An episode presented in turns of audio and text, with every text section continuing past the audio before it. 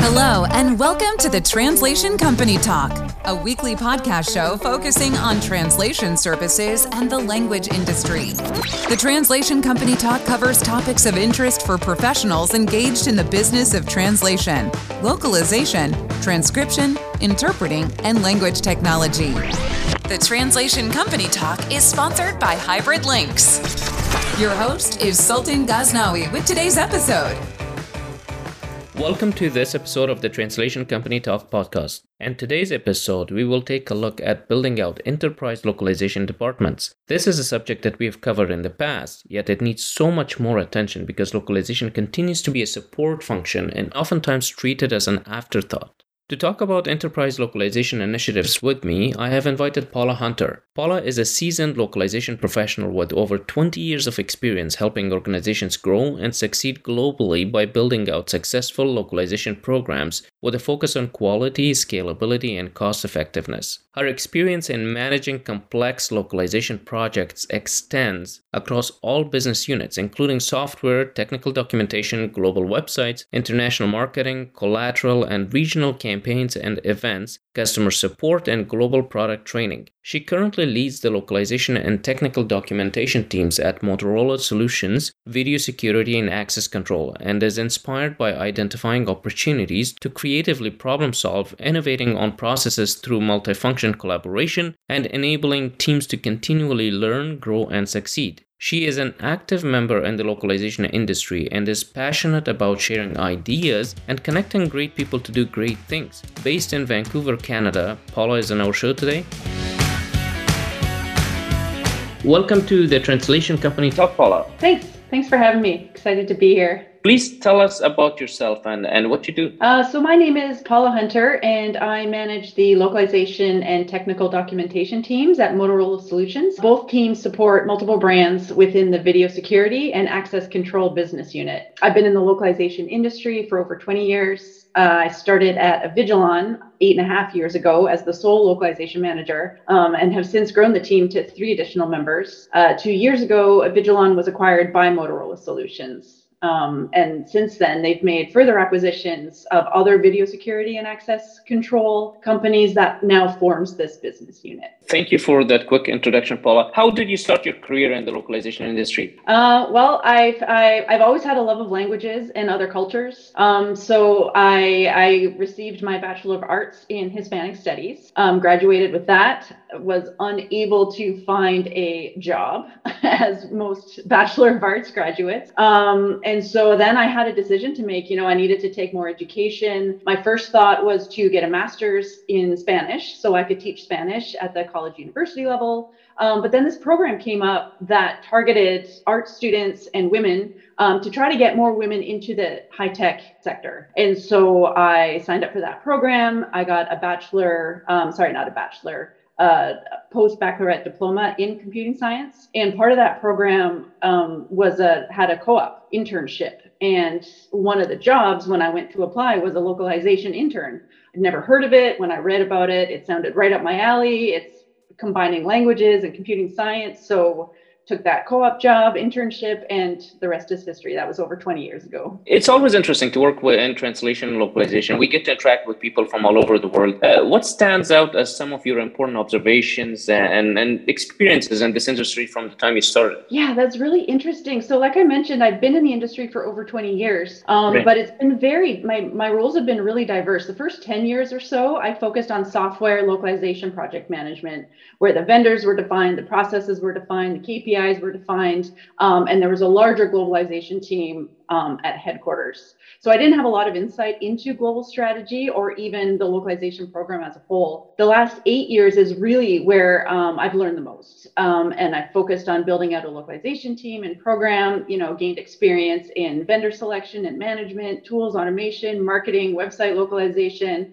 globalization strategy. So my roles have really varied, but one of the key observations I've made over the past, I'd say eight years is how much localization programs, team structures, and strategies differ across enterprises. There are as many localization structures as there are enterprises. Um, you know, balancing in-house and outsourced resources, uh, prioritizing on the time, cost, quality triangle, everybody does it differently. And then the other observation I've made is how how much closer I feel our industry has come together particularly over the last two years. Um, I remember looking forward to the the one or two conferences of the year, you know, the, the LocWorlds, the Gala. But now there are so many um, opportunities to engage and network and you know share best practices, and we've really come together as a family. Um, the localization industry, I feel, and and that's been that's been really huge. Um, and just the visibility of localization in general, perhaps as a result of this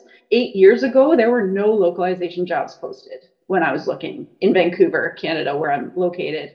Um, and now I see, you know, localization positions being posted. So I feel like enterprises are starting to recognize more and more the value and the need to have that expertise in house. So th- that's a good segue for, for my next question. We plan to cover the building out of localization teams in an enterprise today. Uh, you mm-hmm. mentioned that you know there's variety in terms of how this, this team is implemented. Tell us from your viewpoint, where does localization stand inside in an enterprise today? Please provide a high level view of the localization department, uh, you know, starting with your own company, but then uh, expanding to see what the rest of the industry how do they treat localization mm-hmm. i think in general it, it really like i said it really comes down to how the enterprise itself is structured and how right. globalization and localization activities best integrate into those. I mean, we all know localize, successful localization means you need to integrate with all of the stakeholders that you support. So ideally, every department has a global mindset and what that looks like could vary. Does that mean they have a dedicated localization manager or does it mean that they have a localization champion within each department? Um, so it really depends on the global mindset of the organization and it also depends depends on the localization expertise that you do have.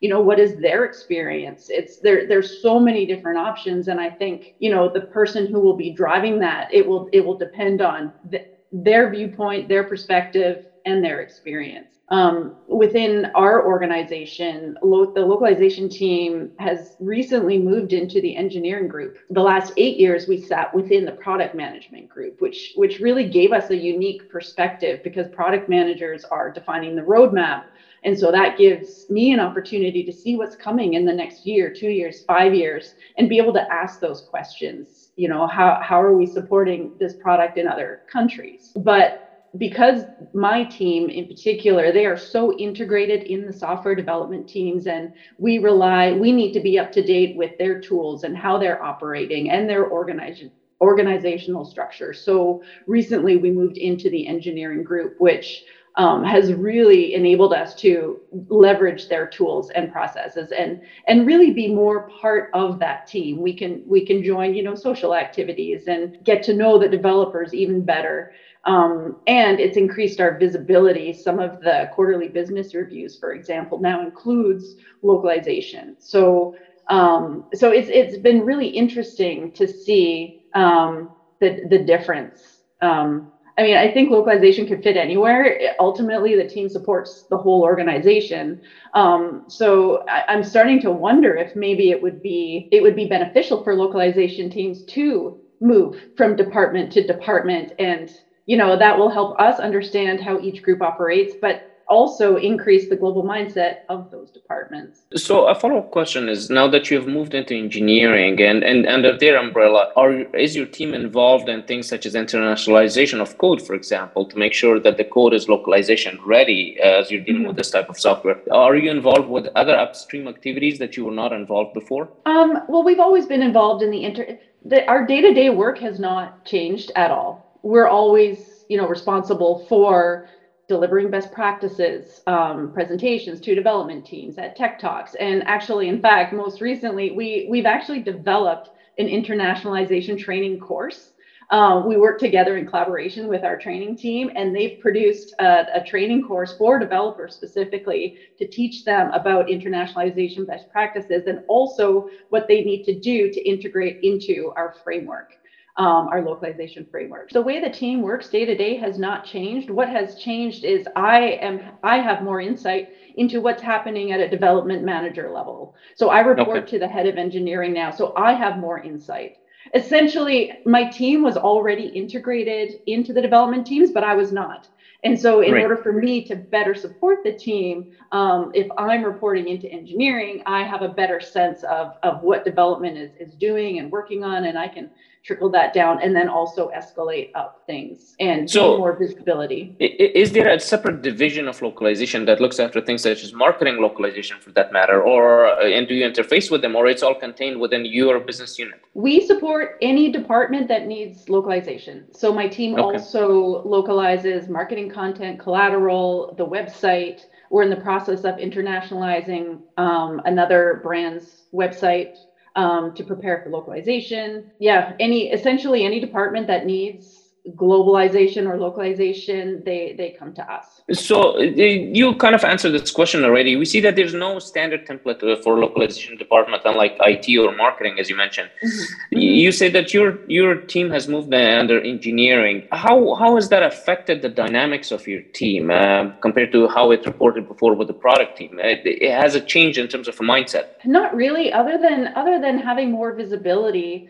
um, within the engineering group, but we still support. I mean, localization. We all need to lead by influence you know we we carve our own path and so I, I, don't see it as impacting our relationships with other stakeholders. We continue to support them. There, there hasn't really been any change in the day to day.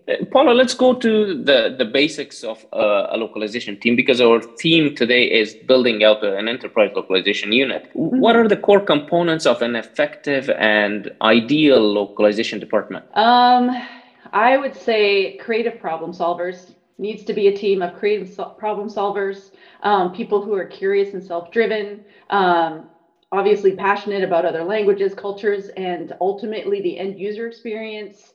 Uh, being able to see the big picture and also dig into details. Um, we need to be adaptable to how the organization changes, to how other teams change. Um, we need to be able to lead by influence. Um, you know, we don't have, we're not a team of, of developers. We have lo- one localization engineer on the team now and a co-op student. Um, so we need to be able to lean on other teams to help us grow our program and automate and streamline and scale. Um, and be passionate about process optimization. Everyone on the team has quarterly goals on how can we do what we're doing better? What do we need to do? What are some of the pain points? So, you know, somebody who's who's people who are really curious and, and want to understand and build relationships, people who are great at relationship building, nurturing, and curious. Ideally, where should the localization department be placed inside an organization? You mentioned earlier that they should be moving from department to department so they get to experience all the different uh, business units. Should it be a self sustaining entity like customer service, for example? Mm-hmm. You know, when I when I said moving from department to department, that was from you know it, has been a really positive experience moving over into engineering now. But I feel really strongly that globalization should be um, as you described, like like customer service, and and should be reporting at the same level as all the other departments. I think for an enterprise to be successful globally, we need to have that global strategy. Product development, we have the most localization support there. Marketing, there's some localization support there, but it varies depending on budget.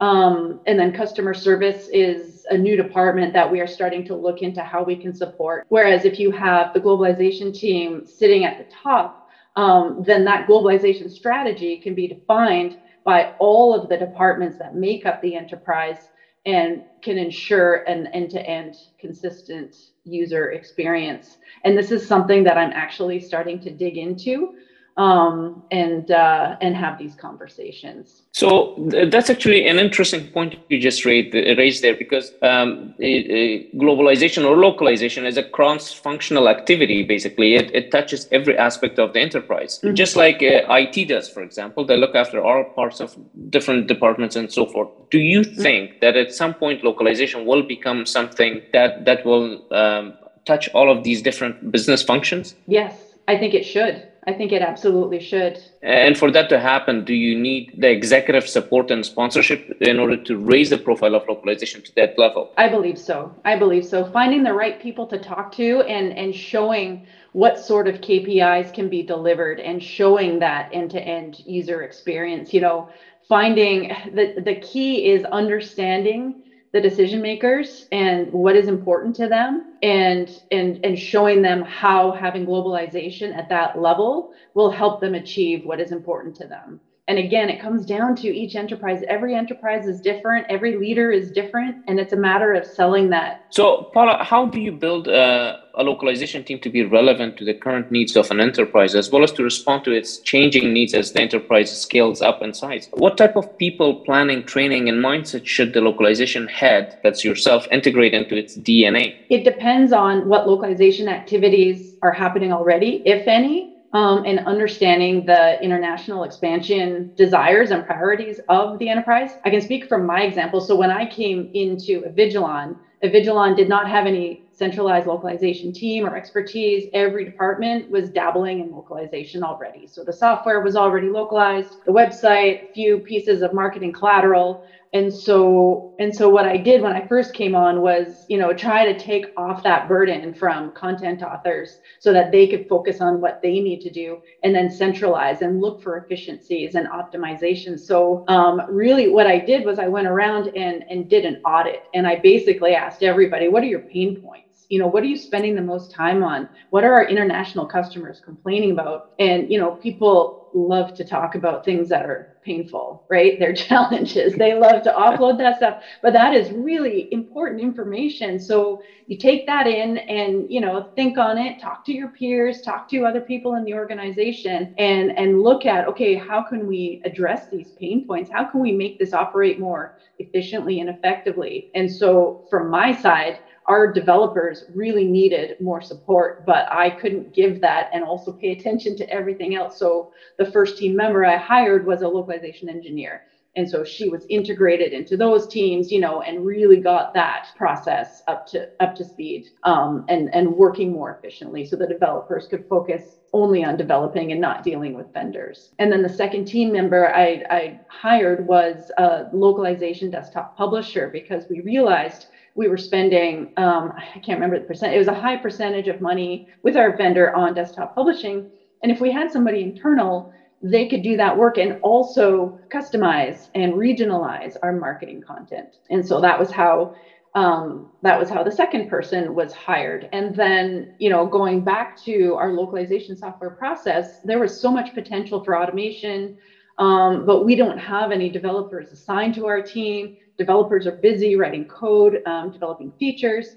And so we pitched the idea of creating an internship within our team with a computing science student. And we've had this co op program in Canada, it's called co op in the US, it's internship. Um, so we've had this co op program now for five or six years, and it's been so incredibly successful. We will bring a comp sci developer into our team and we will empower them to look at how we're working and ask them hey where do you see potential efficiencies and and they are giving they are given so much responsibility and they make such an incredible impact to our team and we feel like we are educating one software developer at a time um, and putting them back into the workforce. And now they understand internationalization and localization. So we feel like we're giving back because they still don't teach this in, at least in the universities here in Canada that I'm aware of. Right. Uh, internationalization within these programs. So these students now have that knowledge. So that's essentially how my team is made up today looking for challenges looking for areas of opportunities and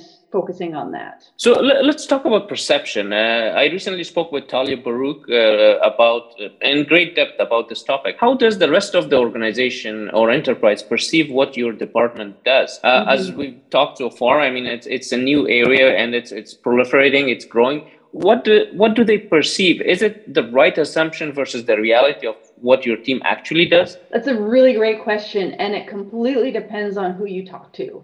So, developers, right. because we're so integrated into those teams, most developers fully understand what we do because they need to adhere to certain principles in order to have their their software localized. Um, but then some backend developers, you know, aren't aren't necessarily that aware because they're not working with UI. So it, it really depends on the level with which we are we are integrated with the teams. Um, we do make a concerted effort. You know, what part of our team mandate is to every time we hear of a new team that spins up or a new new hire or you know a new acquisition um, you know it is our it is our mission to go out and and increase visibility across the organization. Um, that software internationalization training course is one example. Um, and now being part of engineering as part of the all hands meetings, you know, I, I have a, have an opportunity to propose some topics that are related to our team. So it, it really depends. Um, I think as a localization team, back to your question about the DNA of a localization team, I think it's really important for everyone in the team to always be have that mindset and and look think on how can we increase our visibility you know what what sorts of wiki pages or or other pages how can we share with the organization what we do and you know i task every team member to think on new ways of, of promoting our team. So, on, that note, uh, what type of evangelization activities you found to be effective and useful? For example, lunch and learns. Uh, what is it that your team does in order to raise its profile? Yeah, there, there's a lot of that. Lunch and learns, um, tech talks. Um, we we we try to edge our way into uh, town hall meetings. Um, if there's team meetings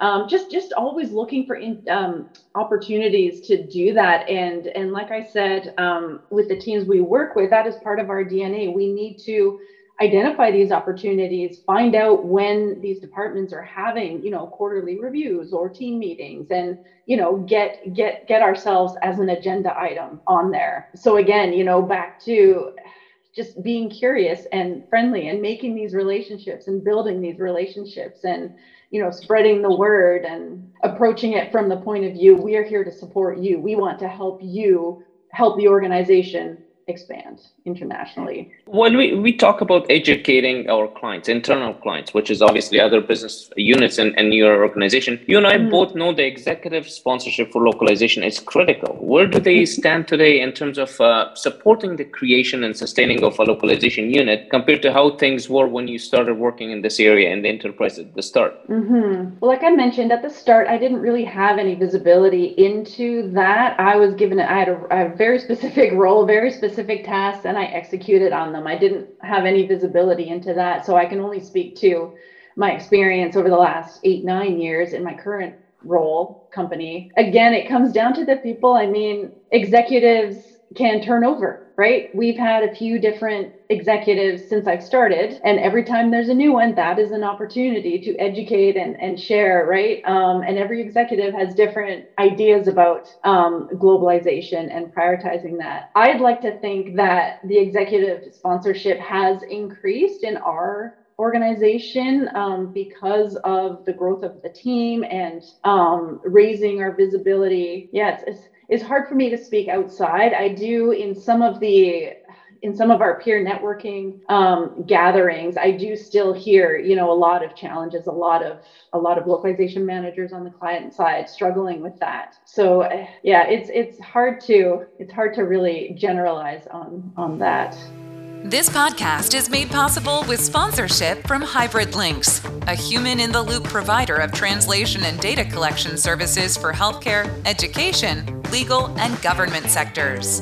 Visit hybridlynx.com to learn more do you think that the industry has a role to play in order to raise uh, the profile of localization at general business level like you know to, for example um, we have these different uh, industry groups such as gala and localization world and so forth are they mm. doing enough in order to to raise its profile so that executives get to learn about what we do at a, you know at, at a business level not just you know having this obscure group of people um, that show up and doing mm-hmm. lunch and learn from time to time which some mm-hmm. people have actually complained about that they can't get their voice out mm-hmm, mm-hmm. no that's a really that's a really really good question i'll admit i haven't seen a lot of that being offered so you know if if these groups uh, I'm, I'm just thinking uh, off the top of my head right now but if they put together you know some some pitches to help localization managers sell that sell that idea i think that's actually a great opportunity for vendors to help support clients. So, related to that, would you think it would be helpful to create, for example, a study to say uh, that large enterprises or even platforms such as Google, Facebook, Amazon, when they started localizing across different business functions, this mm-hmm. is the type of uh, statistics or KPIs they, they were able to accomplish. And, and if we were to replicate that and, and use our localization teams in this way, we would see, mm-hmm. you know, um, this type of uh, productivity gains. Mm-hmm. Do you think a study like that would be helpful and who should be doing that? For example,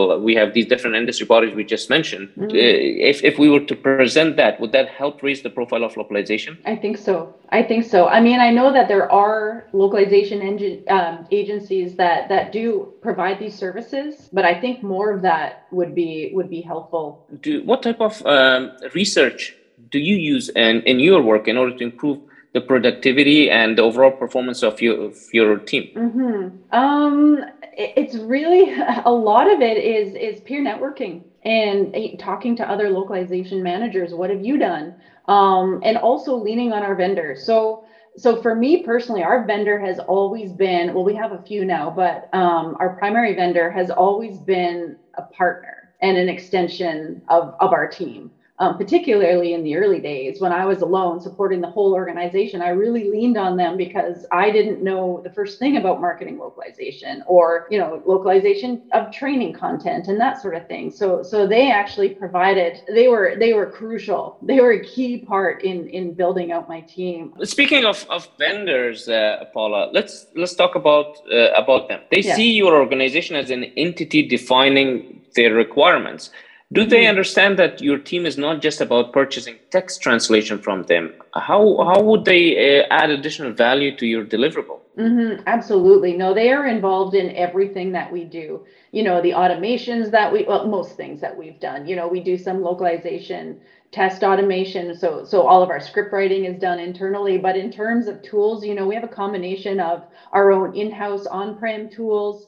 We we use tools hosted by our vendor, um, and you know, they have suggested opportunities for for being more efficient because it's in their best interest too, right? Like the more efficient our processes are, the better statistics they're going to have on turnaround times and quality and and all that. So so we are very partnered with them um, sometimes they come to us with suggestions. Hey, we noticed, um, you know, we have other clients who do it this way. Um, this could probably benefit you guys. Do you want to explore this? Um, and then we do the same. You know, we were at a conference, we were talking to a peer, they're doing this. Can you help us implement that? So it is, it's, they've absolutely been, um, they do provide those suggestions, um, which we really appreciate. So yeah, they are very, they are very involved in, in our processes and how we operate. And, and that is a good segue to my next question, Paula localization teams or departments can be fully self-sustaining, meaning that they have their international translation teams as well as they can have a hybrid model where the spillage of translation work goes to outside vendors, and then mm-hmm. there are localization teams that don't do any of the work in-house. Please tell mm-hmm. us the, about the pros and cons of each model for for those localization managers that want to know, and uh, mm-hmm. when is one appropriate for an or, or, organization versus another one? Yeah, I mean if you the more the more you have in-house basically how much responsibility do you want to have right? And how much money do you have to invest internally? Not all organizations have you know money to invest in you know in-house translators in-house tools developers.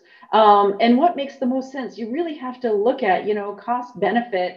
Um, and we go through that you know quite often as particularly with tools. Do we want to purchase our own tool? But when the more you bring in house tools wise the more headcounts you're going to need. And then that increases the risk. If you lose somebody and you have this tool and you have no one to maintain it, um, it's going to go down. I kind of I, I liken it to um, you know as a parent sending your kid if you need after school care and before school care, do you send them to you know a, a, a daycare or do you have a nanny? Right? If you have them at home with a nanny and the nanny gets sick, it's all on you as a parent to deal with that. Right. Whereas if you send them to a daycare, um, and somebody gets sick, they've got all these backups, right? So the vendors have that backup. So I mean, there I've I've thought about bringing in-house linguists. You know, um, it's really looking at what is the goal of of the localization team as it aligns with the business needs. Just just assessing the the cost benefit.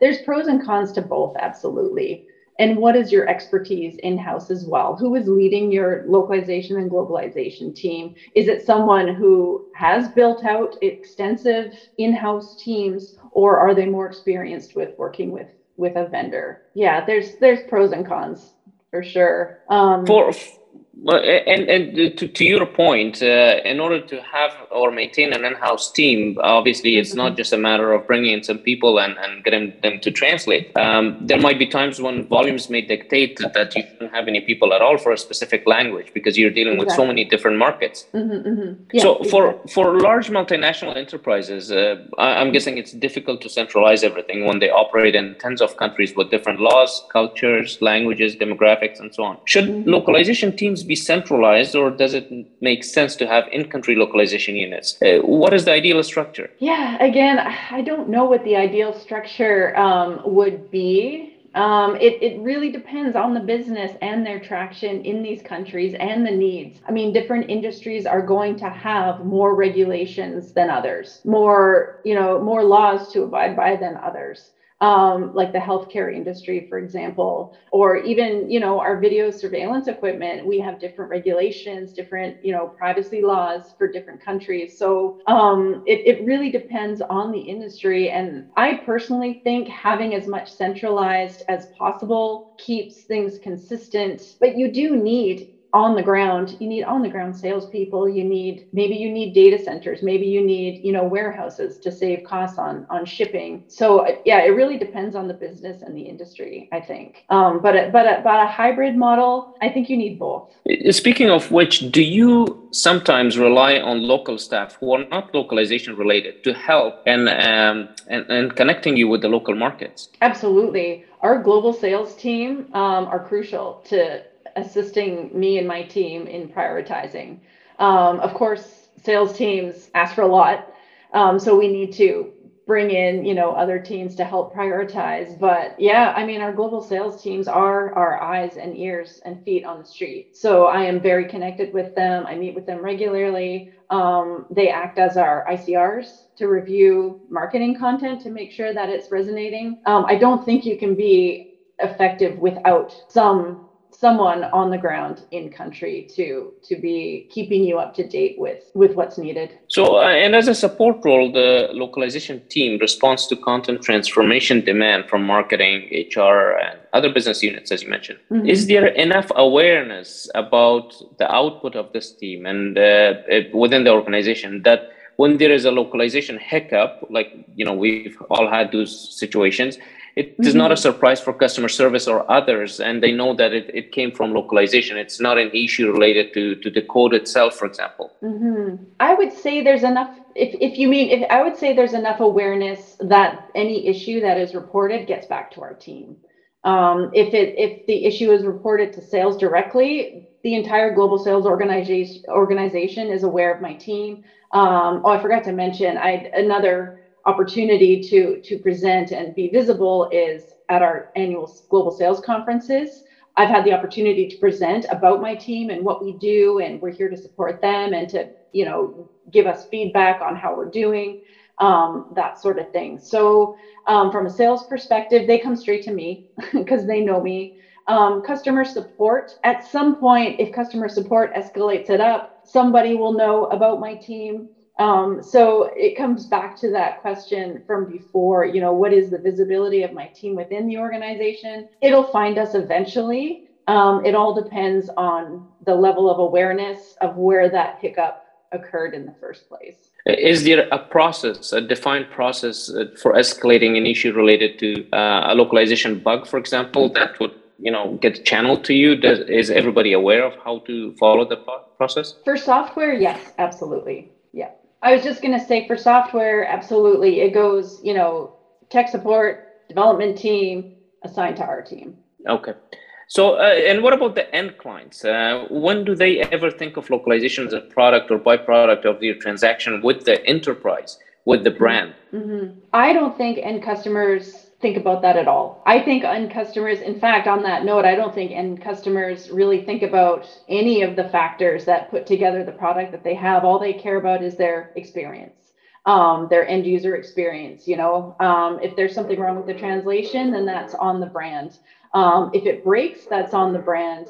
Um, if it's hard to use, then you know it's it's all one and the same. I don't personally think, from my experience, if if a product isn't working for me, I don't think you know which department was responsible for that i just associate it with the brand. So uh, lo- the localization team is an enabler of um, communication or interaction between the customer and the product. I think more than mm-hmm. anybody else, we're more we gain more exposure. Uh, mm-hmm. Does it ever come to the spotlight for uh, anything that the customers you mm, probably have heard that they want? They're complaining specifically about localization. Um, be honest, we haven't really heard a lot. What we hear most is they want more language support. That's the good news. Yeah, it is the good news. Absolutely. Yeah. Yeah. Customers. I mean, we, we have a very large global footprint. Avigilon has a very interesting history from, from the time of, of being a small startup. The global strategy was to hire salespeople um, around the world and, and think about all the details later. And so because we had such a, a, a, great value proposition, you know, we became quite successful. And, and it's been really the last several years catching up to our success and making sure that we're delivering um, the same quality in other countries as as we are here. So yeah, to answer your question, we don't really hear a lot of complaints from the field. Um, just wanting more more language support. Uh, how do you track the demand for new languages, or you know, if if you're already in a market and they want to add an additional language, how how do you track all of that, and how do you justify and budget for it? Mm-hmm. Well, this comes back to um, every department. Every department owns their own budget budget, um, localization budget, and you know I influence that. I guide and advise, and you know in some cases really try to drive and push on behalf of the global sales team. I'm the voice for them, and they're the voice for me. Um, right. So yeah, the the process is is still a little bit ad hoc.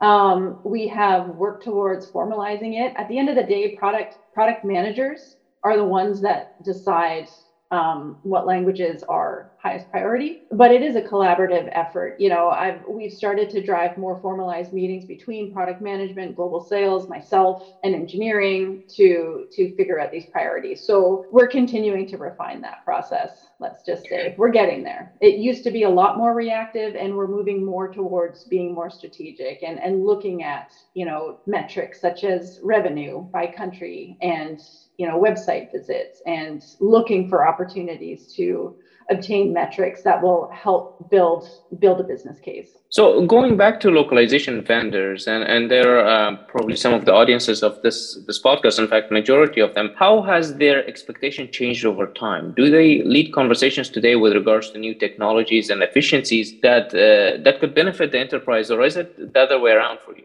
um, yeah, I think we touched on this a little bit before. It's it goes both ways. Um, so we are a team. Um, you know, ourselves, the, the vendor is an extension of our team. And, you know, if, if one side identifies an area of opportunity where we can streamline or adopt a new tool or integrate with a tool, then it, it's really a team effort. Localization vendors, they, they want to help. They are hungry for growth. And uh, mm-hmm. obviously, your success means success for them. In my opinion, that is dependent on the growth of uh, their customers' localization efforts. Are they responsive to the changing needs of localization buyers like your department? What can they do better? Um, they, in my case, I would say they're absolutely responsive and and proactive. So I think just just continuing to do that um, as a client, it's really interesting. I mean, I we make efforts to interact with other clients, um, other buyers, to to share stories, share experiences, share successes, share challenges. Um, but vendors really have a unique uh, perspective because they work with so many different clients and they see all the varying ways that enterprises have teams. And so, you know, leaning on our vendors to share experience. Obviously, there's NDAs and there's only there's so much information you can share, but you know, and even in some cases, connecting us with other clients to talk about. You know, if a vendor said, "Hey, you know, we think there's an opportunity to become more efficient by doing this. One of our other clients does this. Do you want me to ask them if they can talk to you about it. And and we've done that. And sometimes it works for us and sometimes it doesn't work for us. So um, i think vendors i think that's a real opportunity for vendors um, to really leverage that and maybe internally i've never worked for on the vendor side before but i can imagine opportunities for project managers to come together and you know share notes um, and say hey look this client we just had major success and then you know sharing that information with another PM and then that vendor PM can share that with their client and and really taking advantage of the the variety of experiences that vendors have. Absolutely. There is a notion, Paula, that we sell uh, translation as localization vendors. Uh, what does that mean for you? Does your organization, uh, Avigilon, for example, or Motorola, buy translation from a vendor or some sort of value that is tangible and shows up in your enterprise's bottom line? Mm-hmm. Definitely, um, definitely not just buying translation. And I think I've I've I've sprinkled in details about this throughout our our interview so far. Yeah, they they're they're our partner. Um, they are our partner, and they they absolutely contribute to to the the evolution of our localization pro- program and does contribute to our bottom line. You know we moved from localization testing in person to automating um, by producing localized screenshots. And um, of course that's going to change how the vendor supports us in localization testing. And so, you know, we work together with them to create a new process. And, and now we're spending less money, less time on localization testing. And that required collaboration with the vendor to, to make that happen. Paula, how do you see localization department structures, their work processes, and the output of their work changing with the proliferation of automation in the form of, uh, for example, machine translation and other similar technologies? Yeah, I think you know, localization departments will always need people no matter how much is automated, what those people what what those people do will will probably change. But you know, language and cultures and human behaviors are always evolving and we'll always need humans to keep up with these human changes. You know, there's there's always discussions, there's always that fear, you know, AI automation coming in, replacing us, um, replacing right. our jobs. I think our jobs just just need to evolve and really focus on all the things we've talked about already you know looking for areas of opportunity to improve looking for areas of opportunity to, to grow in certain regions and certain areas and then building more technical expertise into your team. You know we started with that computing science co-op student and you know building more of that and, and having to rely less on development teams to assist in our automation and and bring more of that expertise in but you know we need the curious people. We need the people to to identify what needs to be changed and and how we can evolve and become more efficient. Uh, we just celebrated the start of the new year. What are your predictions for 2022 if you were to take a bird's eye view of the localization industry paula how do you see things changing this year? Um i i, I would like to see a continuation of the incredible collaboration within our industry. Um, and that's like vendors and clients. Like what i love about our industry is that oftentimes you can't tell if somebody works on the client side or the vendor side. We're all in this together looking for ways to transform our industry. So i don't know if i see a lot of change. I would like to see a continuation of, of what i've seen in the last year or two in particular with you know more online opportunities um, to engage and all of us working together to address these challenges. I guess one thing that if we continue on this trend um, is that you know I'll I'll have to explain um, less and less what what I do. You know, you meet somebody for the first time. What do you do? Oh, localization. Localize what? Like nobody knows what it is. And so I'm I'm hoping I'm I'm guessing that this will this will change over time. Yeah. So not a lot of change. Just I I hope we continue down the path of, of where we've been going. Absolutely. We have reached the end of this conversation, Paula, and I wanted to ask you for your message or advice for industry peers and uh, other enterprise localization departments, translation and localization providers, as well as the industry in general. What would you like to tell them? Um, I just want to reiterate there are a million and one different ways to approach localization and globalization. There is not just one. Um, take the time to understand as a, on the client side, take the time to understand your business and how the organization operates and what some of the pain points are. Um, talk to the people in every department and learn how they work, what they do, what, if any, pain points exist in doing business internationally. Um, be curious, ask questions, essentially create your own rule. You know, it's our, uh, the big part of our job is, is communication and, you know, problem solving and so you know for for people in the industry on on the client side you know it's it's really up to you and then on the vendor side you know i mean similar things can apply um, take the time to understand your client's business and organization and maybe ask some probing questions um, that might help help them ask the questions. You know, like we are all in this together. So um, absolutely. Yeah. That was a, a, very, very fascinating conversation, Paula. I enjoyed speaking to you and learning from you about uh, enterprises, how they conduct localization. And uh, equally important is that we, if we were able to help the localization industry, both the supply side and the buyer side, to get a glimpse of how a localization department functions. Mm-hmm. Um, I'm hoping uh, localization vendors took note of your thoughts and concerns and think of ways to deliver solutions that are of better value and fit for enterprises like yours. Mm-hmm. With that, I want to thank you and and uh, look forward to speaking with you soon in a future episode. Great. Thanks so much for having me. It was nice speaking with you.